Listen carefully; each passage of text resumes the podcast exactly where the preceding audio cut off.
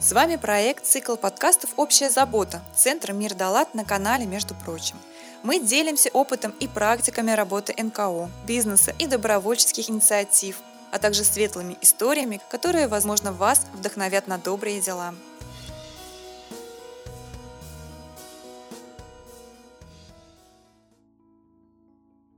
Здравствуйте, с вами Евгения Троицкая, и вы слушаете подкаст «Между прочим». Далеко не каждый человек самостоятельно может справиться с какой-то болью, печалью, оказавшись в жизненной сложной ситуации. И в это время очень важно, чтобы кто-то был рядом, кто-то вовремя подставил плечо, протянул руку помощи. Сегодня в гостях у нас Алина Рощупкина и Оля Семенова, организаторы проекта автономной некоммерческой организации «Теплее вместе», которая как раз-таки и приходит на помощь семьям и мамам детей с инвалидностью. Девушки, здравствуйте. Добрый день. Здравствуйте.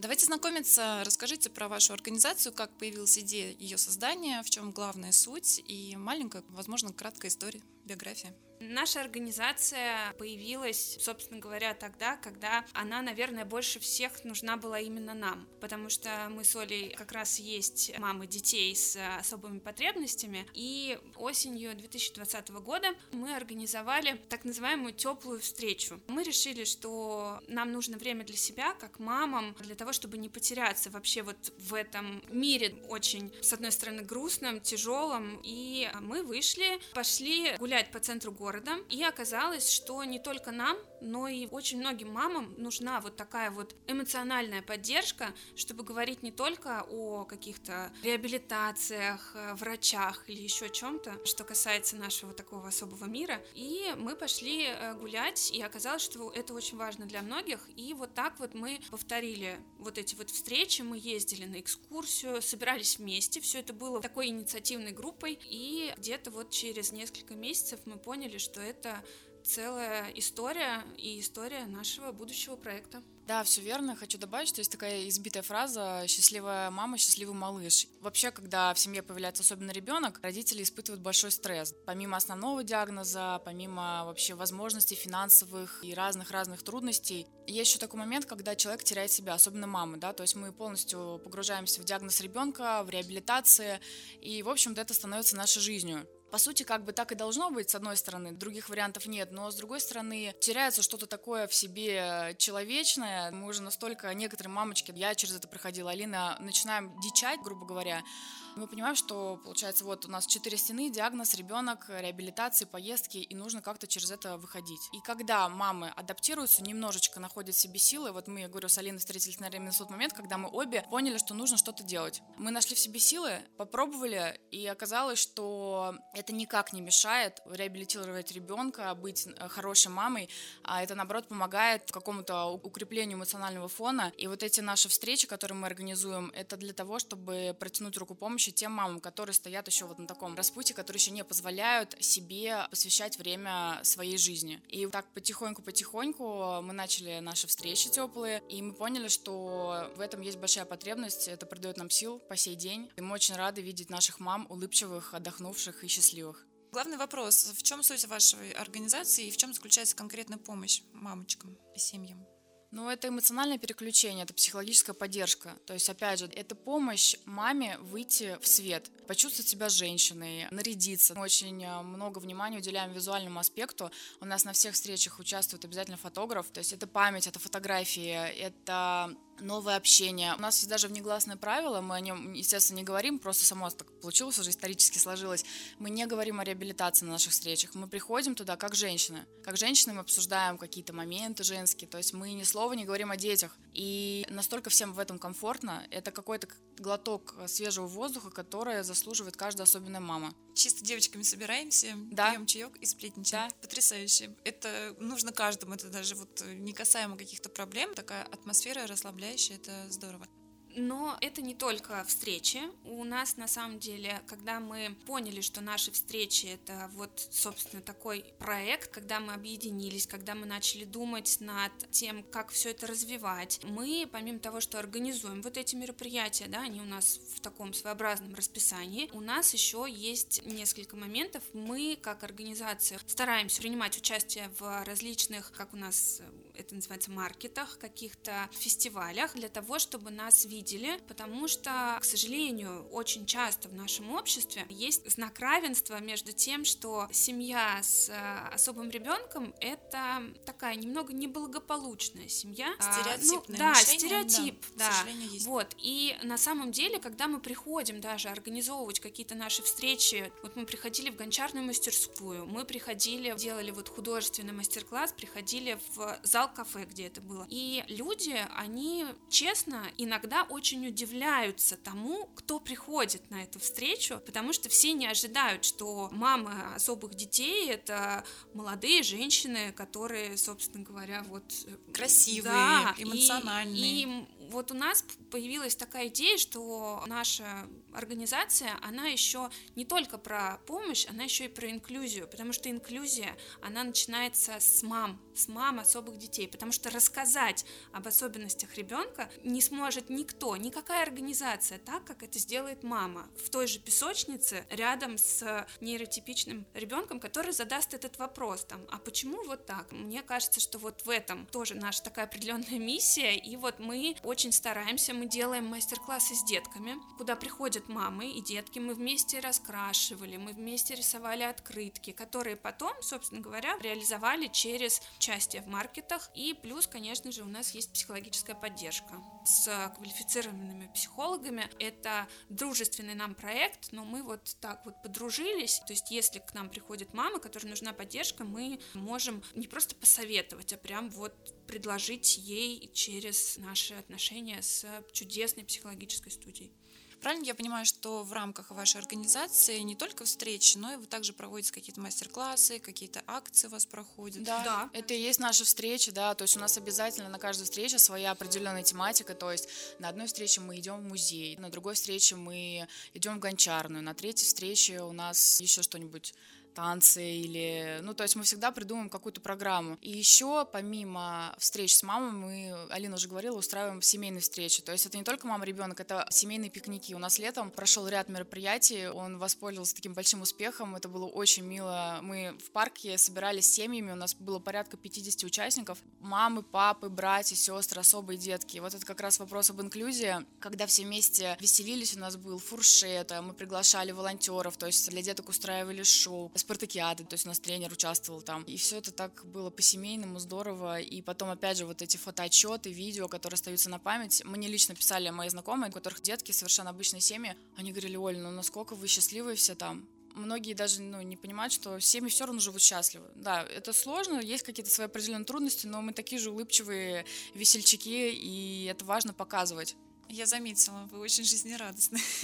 Молодцы. Просто такие вот как раз такие встречи и фотографии, которые несут э, в себе воспоминания, они являются как пример яркой жизни, и человек, несмотря на сложную сложившуюся ситуацию, он может оставаться счастливым. Да, нужно перейти, пройти это боль и как бы принять. Многие люди не могут через это пройти, и вот вы, благодаря вам, это как показатель и пример. Спасибо вам за ваше благородное дело. Я, наверное, сегодня весь э, эфир буду вас благодарить благодарить за ваши такие большие труды. Скажите, пожалуйста, почему конкретно помощь направлена на мам? Потому что ну, в семье оказалась, семья оказалась в такой ситуации, ни папы, ни бабушки, ни семья в целом, а конкретно вот для женщин ваша программа. Потому что, ну, во-первых, конечно, это по своему опыту, да, потому что мы сами мамы, и, конечно, первое, кому захотелось помочь, это мамам. Это была и остается основная идея, потому что, опять же, это личный опыт. Вот я, получается, когда там у нас все случилось с Эммой, я все проходила сама. У меня чудесная семья, чудесная поддержка. Но, тем не менее, ну, как бы в больнице находилась я. Все, что я слушала от врачей, слушала я. И ты это проживаешь внутри.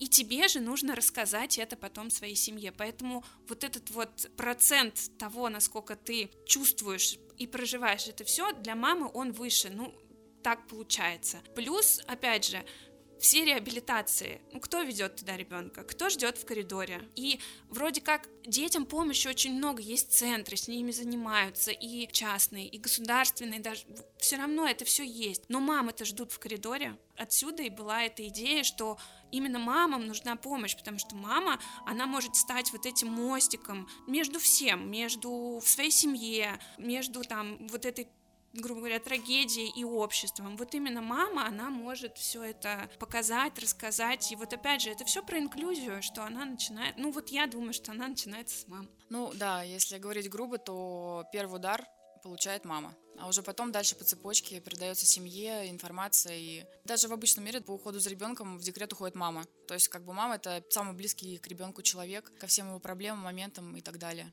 Поэтому мама. И потому что на самом деле получается, что мамам поддержки практически нет. Она есть для детей. У нас, видимо, так сложилось. Ну, мне кажется, и в мире так сложилось. И поэтому вот мы решили, что мамам нужна помощь. Да, откуда брать силы, брать ресурсы, когда все такое происходит, и ты берешь на себя этот груз ответственности, остаешься борцом. Мы поговорили про мам, что мама это первый человек, который берет на себя ответственность и первый узнает эту информацию. Как складывается статистика? Отцы в таких семьях остаются, остаются рядом с своим ребенком, со своей любимой женщиной и продолжают э, существование семьи, либо все-таки они не берут на себя такую ответственность?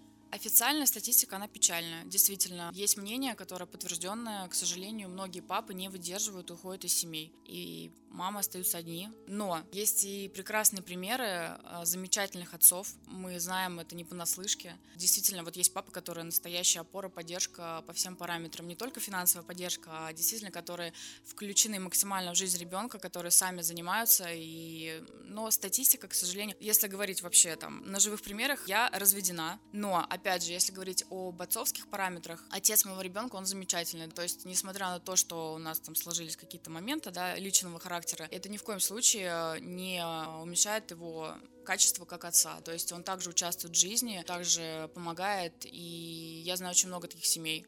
Мне кажется, что очень много зависит от такого внутреннего страха и от такой у нас немножко в обществе, наверное, нехватки ну, информации, потому что когда ты не знаешь, когда перед тобой неизвестность, мама всегда уверена в том, что, ну, будет, потому что вот, вот же ребеночек же с ней, и вот эта вот неизвестность, она не так пугает, а папа, она пугает больше. И, опять же, мама больше говорит с врачами, и она как-то вот становится увереннее, а вот страх неизвестности для папы, он, конечно, сильнее. Я думаю, что вот это в основном тоже очень большой фактор того, что папа пугается и, ну, оставляет семью. Поэтому мне кажется, что вот как раз больше информации, больше каких-то счастливых примеров, и, возможно, мы и в этом чуть-чуть внесем свой такой вклад в что-то общественное, что будет хорошим. Поменяется мышление многих мужчин, да, скажем возможно. так. Да, это благое дело, и я надеюсь, что у вас обязательно это получится. Я хотела тоже рассказать небольшую историю. Я несколько лет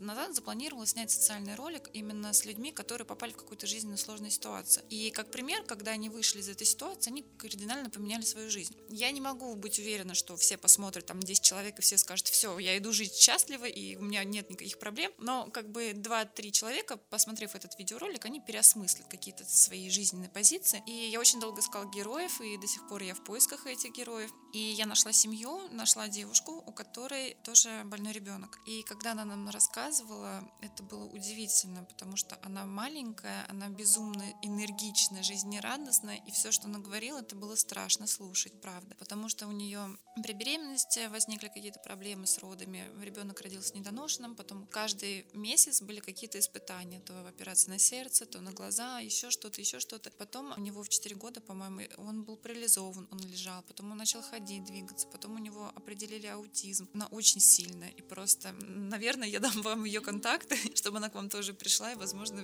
внесет какую-то свою новую идею в вашу организацию. Просто мы на нее смотрели и думали, боже, какой ты молодец и какой ты борец на самом деле. И у нее сложилось так, что, ну, видимо, они разошлись с мужем, я не знаю конкретно этой информации. У нее есть мужчина, который принимает ребенка, любит, обеспечивает и полностью поддерживает. И даже она говорит, я, наверное, благодарна то, что вот так этот человек мне встретился, и именно сейчас он со мной находится рядом. Это удивительная история, когда рассказывают, я всегда восхищаюсь, насколько женщины могут быть сильными, мужественными и перевернуть этот мир. Несмотря на то, что вы молодая организация, я думаю, у вас уже накопился опыт, которым вы можете поделиться с нашими слушателями из различных регионов. Да, у нас есть опыт год назад, когда мы уже поняли, что мы не просто да, инициативная группа, а целый проект. Мы начали с того, что мы подали несколько заявок в различные конкурсы. Они были не грантовые, потому что еще не было официальной вот этой регистрации, но тем не менее это конкурс авторских проектов, и мы подали несколько заявок. И летом мы участвовали, и мы победили, мы заняли первое место в конкурсе платформы «Россия – страна возможностей». Это конкурс «Моя страна, моя Россия».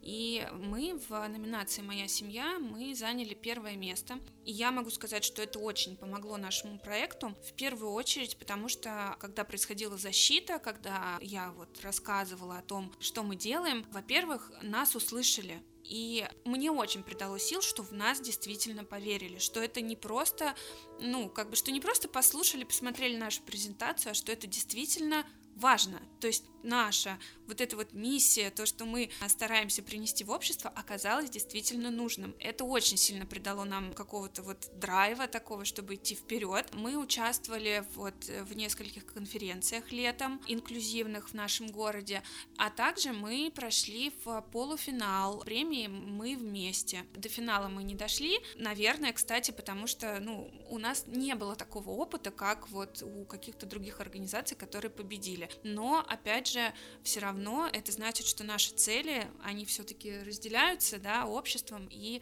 поэтому у нас, да, есть удачный опыт конкурсов, и мы не будем на этом останавливаться, это точно. Да, еще в ноябре мы познакомились с замечательной женщиной, назовем ее благотворитель, которая тоже в нас поверила. Э, весь наш проект очень сильно отозвался, и она помогла нам с помещением. Благодаря ей нам выделили помещение на обводном канале, и мы придумали с Алиной, что это будет такое творческое пространство, где мы будем проводить мастер-классы, но еще все же мы сделаем небольшое ответвление, мы хотим помочь мамам, которые не могут выйти на работу, на полноценную, то есть как бы многие мамы из декрета с особыми детками уже не возвращаются, потому что они работали пятидневку, и такой возможности больше нет. Там будут проходить обучение профессиям бьюти-сферы, то есть маникюр, ресницы, то есть это та сфера, которую можно осуществлять на дому. То есть можно в соседней комнате поставить кушетку, чтобы мамочка зарабатывала какие-то деньги. То есть в нашем вот этом творческом пространстве, помимо мастер-классов, будет еще вот такое как бы социально значимое направление для мам. Очень круто, очень здорово. Это, ну, сейчас ну, достаточно популяризирована бьюти-сфера, поэтому я думаю, что обязательно все получится. Тем не менее, вот какой опыт бы напутствие вы могли бы дать регионам? В первую очередь верить в себя. Ну, это звучит тривиально, но это так. Нужно верить в свою вот эту вот цель, потому что участие в любом конкурсе, в любом гранте начинается с цели, и в нее надо верить. Наверное, это первое. И да, действительно, вот второе — это участвовать в конкурсах, не бояться о себе рассказывать. Да, и, конечно, большую роль играет команда. То есть, если это команда единомышленников, которые идут рука об руку, которые действительно верят в свое дело, не сдаются при трудностях, а трудности они есть, они будут, и они очень часто бывают, а прям идут на пролом, то ну, это на самом деле половина успеха как минимум. Главное не сдаваться. А скажите, как звучит ваша миссия?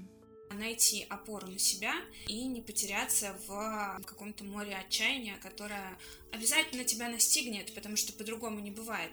Но вот наша миссия не дать этому морю поглотить полностью. Утонуть. Да.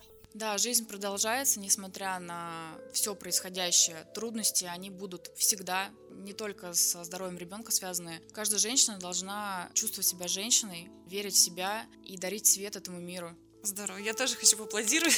Это прям лозунг такой. Алина, Оля, а вы могли бы рассказать нам какие-то жизненные истории, возможно, ваших подопечных?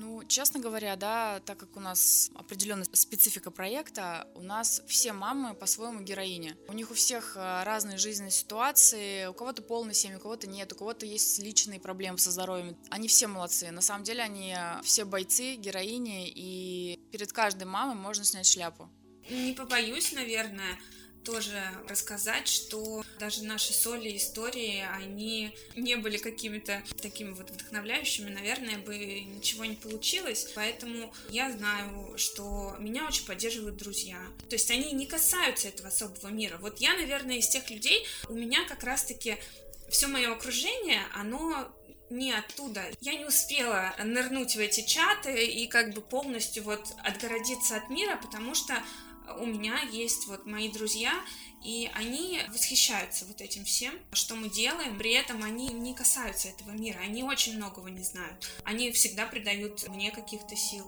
Моя история такова, что моей дочке, у меня есть старший сын, ему почти 10 лет, и Эми, когда она родилась, оказалась уже потом, мы очень долго выясняли, но у нее оказалось а, редкое орфанное заболевание, у нее неправильно работают а, все клеточки в ее организме. Получилось так, что Эмма была загадкой для врачей, то есть это еще нужно было а, все узнать, потому что это не так просто. И именно когда я начала искать какую-то информацию, я нашла на английском языке. Оказалось, что у нас есть семьи за границей с таким же заболеванием. Потом я нашла семьи здесь. Когда я делала все, все вот это, я как раз и находила каких-то мам, которые тоже оставались в такой вот, в каком-то отчаянии, наверное. Вот через это пройдя, я и подумала, что в первую очередь мне хочется поделиться своим ресурсом с другими мамами. Вот я встретила Олю, на самом деле, которой я тоже восхищаюсь. Да, потому что мы с Алиной искренне считаем, что нету безвыходных ситуаций, и кому-то просто нужен толчок. Кто-то сам с этим справляется, а кому-то нужен толчок извне. Если мы станем для кого-то этим толчком, мы будем безмерно счастливы и будем точно знать, что мы полезны и нужны. И все не зря. Даже если одному человеку вообще из всех мы поможем, это уже и не зря. Я думаю, что вы уже сейчас являетесь большим примером даже для тех же самых подопечных, которые к вам приходят, потому что вы их заряжаете, показываете, что жизнь все равно продолжается. И, как вы говорите, свои друзья, свое окружение, все равно это люди, которые... Даже я сейчас смотрю на вас, думаю, боже, какие вы молодцы, не, нереальные просто молодцы. Я хотела добавить, вы рассказывали про свою историю, что самое страшное, наверное, здесь, когда ты не знаешь, что это за диагноз, где взять информацию. И это тоже важно и полезно делиться той информацией, потому что диагнозы ставят сейчас кого я не послушаю, ну, какие-то просто нереальные, таких не заболеваний, редко заболеваний, генетическое, еще что-то. А что с этим делать? куда идти? Врачи сами разводят руками, а ты мама, тебе нужно как-то вот помогать и что-то с этим делать. Поэтому вам сил, и я надеюсь, что вы обязательно покорите этот мир добротой, и все будут счастливы вокруг. Ваша работа требует очень много ресурсов, очень много вложений своих как эмоциональных, так и личных качеств. Что вам помогает идти дальше и вот не останавливаться, не перегореть? На самом деле нас с Алиной очень часто спрашивают, девчонки, где вы берете силы, как вам вообще хватает на это времени, потому что мы действительно ведем очень активную жизнь, наши дети ведут активную жизнь, у нас постоянные занятия, поездки, и я иногда думаю, действительно, где мы берем силы? А потом я понимаю, что, видимо, мы занимаемся тем делом, которое максимально нас вдохновляет. Вот оно нас действительно наполняет, и после каждой встречи, когда мы получаем отзывы от мамочек, мы, я не знаю, какие-то мурашки по коже, и все не зря. То есть никакая усталость, она не сравнится с тем ощущением, когда ты понимаешь, что ты принес пользу. Когда человек получает какой-то определенный жизненный опыт, да, если мы говорим сейчас о ситуациях с особыми детками и с вот этим моральным выгоранием, мы просто знали, как было тяжело, мы это чувствовали на себе, испытывали. Действительно это тяжелое время, это тяжелые моменты, причем мы до сих пор с Алиной не застрахованы от вот этих эмоциональных качель, потому что заболевание деток, оно, к сожалению, может и прогрессировать, и регрессировать, то есть мы всегда находимся на такой пороховной бочке, и мы никогда не знаем, что будет завтра, и мы точно понимаем, что эмоционально мы должны быть стабильными, и мы точно понимаем, что в жизни должны быть радости, которые мы создаем сами. То есть, если не мы, то никто. И поэтому мы готовы этим делиться, помогать, и это придает нам сил потрясающий лозунг, который я тоже себе запишу. Потому что бывает такое, вроде бы все хорошо-хорошо, а какую-нибудь ерунду словишь, а потом такой, ну зачем ты? Вот, ну как бы нужно жить здесь сейчас, радоваться. И как да. бы если не ты, действительно, кто тебе еще принесет какую-то радость? И чем чаще я сейчас встречаю людей, как-то, знаете, когда вот ты переходишь на какой-то новый уровень своего развития, эмоционального, там, в плане физического, психологического здоровья, и тебе встречаются люди, которые тебе еще и чему-то подталкивают, говорят какие-то нужные, в нужный момент нужные вещи. И недавно мне мне встретилась женщина, доктор, которая мне сказала, жизненные ситуации, сложности будут всегда. Ей там сколько, 50 лет с лишним, она говорит, я не помню, чтобы я жила счастливо. Это вопрос твоего отношения к жизни. Да, сложно, да, нужно пережить, перебороть, возможно, как бы различные исходы, но твое отношение должно быть в данной ситуации конкретное, потому что сложности будут всегда, либо там проблемы на работе, либо проблемы со здоровьем, личной жизни. Вопрос твоего отношения ко всему. Это, наверное, самое главное. И очень жаль, что как раз-таки нас в школе, например, даже вот в семьях, к сожалению, поколение моих родителей, я думаю, ваши тоже, которое было пошатано психологически, и, то есть они очень многого нам не могли дать. Когда мы вырастаем, мы такие все умные, пошли учить психологию, там еще что-то, разбирать свои детские проблемы. А раньше такого не было. И очень жаль, что вот, например, на каких-то этапах там в школе не обучают, элементарных вещей не говорят, как правильно жить, как справляться с проблемами. Логарифмы кому пригодились? Вам пригодились логарифмы в жизни? Нет. Я думаю, что нет. А вот такие вещи, основы жизненные какие-то, они необходимы, они нужны и важны. Вот почему как бы люди не считают это включать в программу образовательно, до сих пор для меня загадка, конечно же. Людей было намного проще, э, не проще, а счастливее, гораздо побольше, чем вот мы сейчас видим. Когда они сами уже через какую-то боль, через какой-то опыт ко всему к этому приходят. Жаль, но я надеюсь, что когда-нибудь ситуация все-таки поменяется в лучшую сторону. Ну, давайте вернемся к нашему разговору, а то мы немножечко отвлеклись. Скажите, почему инклюзия это важно не только для самих детей, но и для семей? Потому что когда семья встречается, ну, будем говорить прямо, да, когда встречается с инвалидностью, это сложно. Это сложно осознать. И не только для самой семьи, да, вот внутри нее, но когда сложно об этом говорить с другими людьми, с родственниками, с близкими или с друзьями, эта семья находится в социальной изоляции. То есть очень сложно, очень больно выходить, например, куда-то гулять, где тебе не стыдно показать ребенка, но тебе больно смотреть на других детей, например на здоровых. Это бывает, и, ну, как бы это нормально. И поэтому обществу очень важно вот это информирование обществу важно проявлять эмпатию, потому что это основа всего. Ин, основа инклюзии — это эмпатия. То есть не какие-то правила или сколько в каком классе должно быть да, особых или не особых детей. Важна эмпатия, и она начинается с семьи.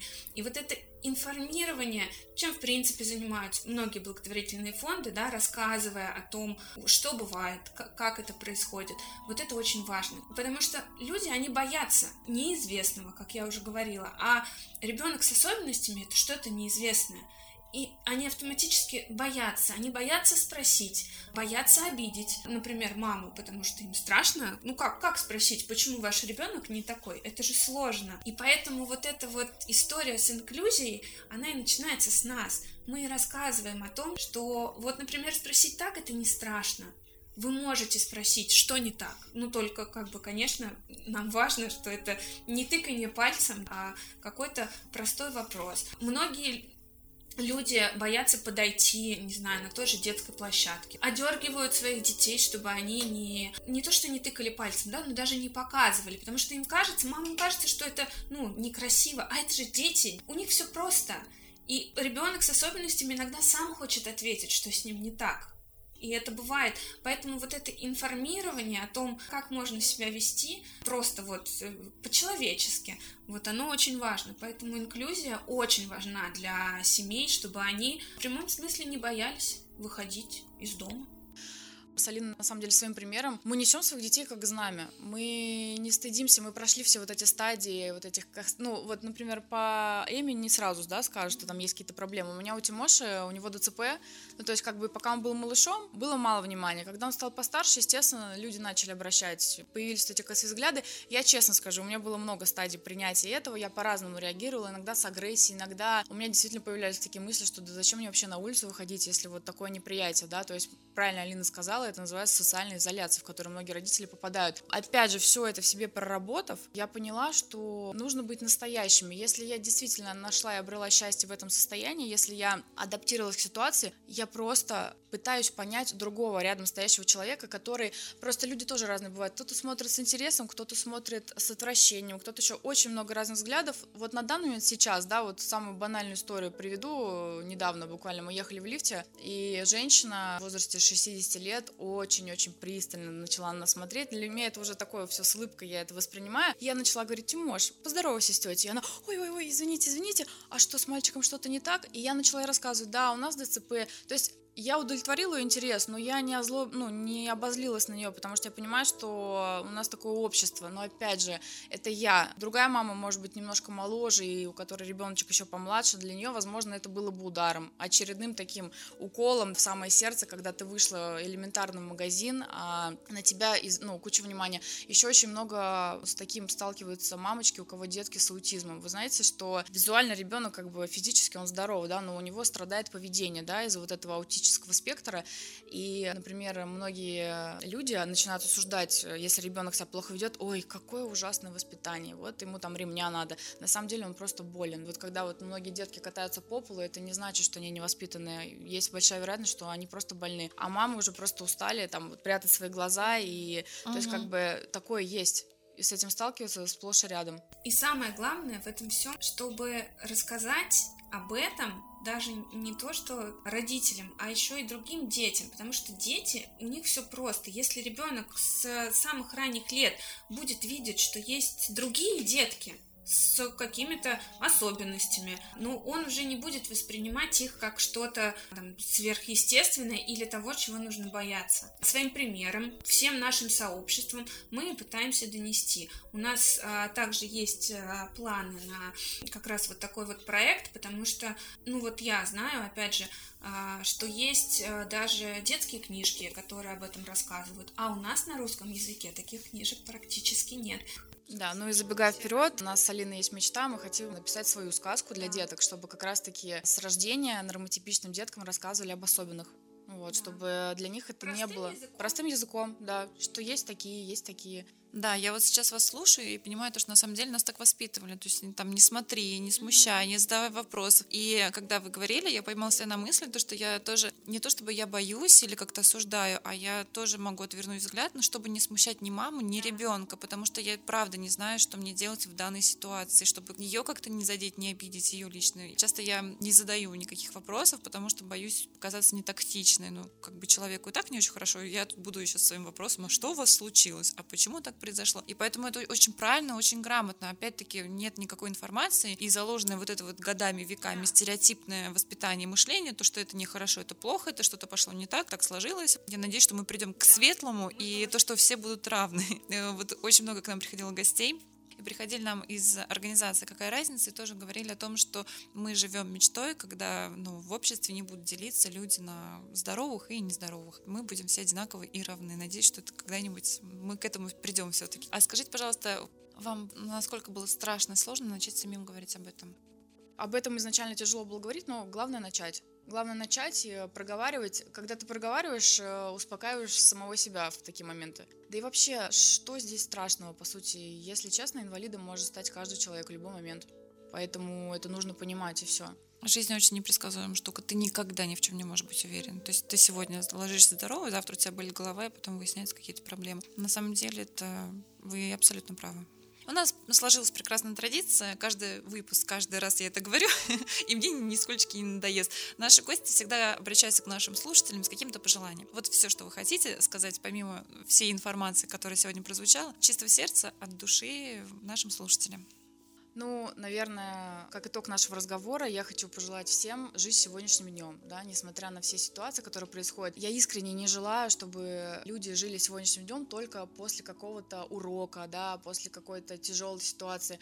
Я хочу, чтобы все приходили к этому самостоятельно, потому что действительно жизнь непредсказуема, она летит с молниеносной скоростью. Вчера нам было 20, сегодня нам уже 30, и надо наслаждаться каждым моментом, надо искать плюсы во всем, надо быть сильными и помогать другим, когда в тебе есть достаточно достаточное количество сил, и ты чувствуешь, что у тебя есть ресурс на это. А я желаю каждому никогда не сдаваться, верить в себя и любить то, что вы делаете. И неважно, что вы делаете, в какой сфере, в работе, в хобби, в учебе, но я желаю вот искренне любить свое дело, менять его, если вы его не любите, искать то, что вам хочется. И если вдруг нас слушает какая-нибудь мама, которой нужна помощь, мы очень ждем всех в нашей комьюнити, и мы готовы помогать.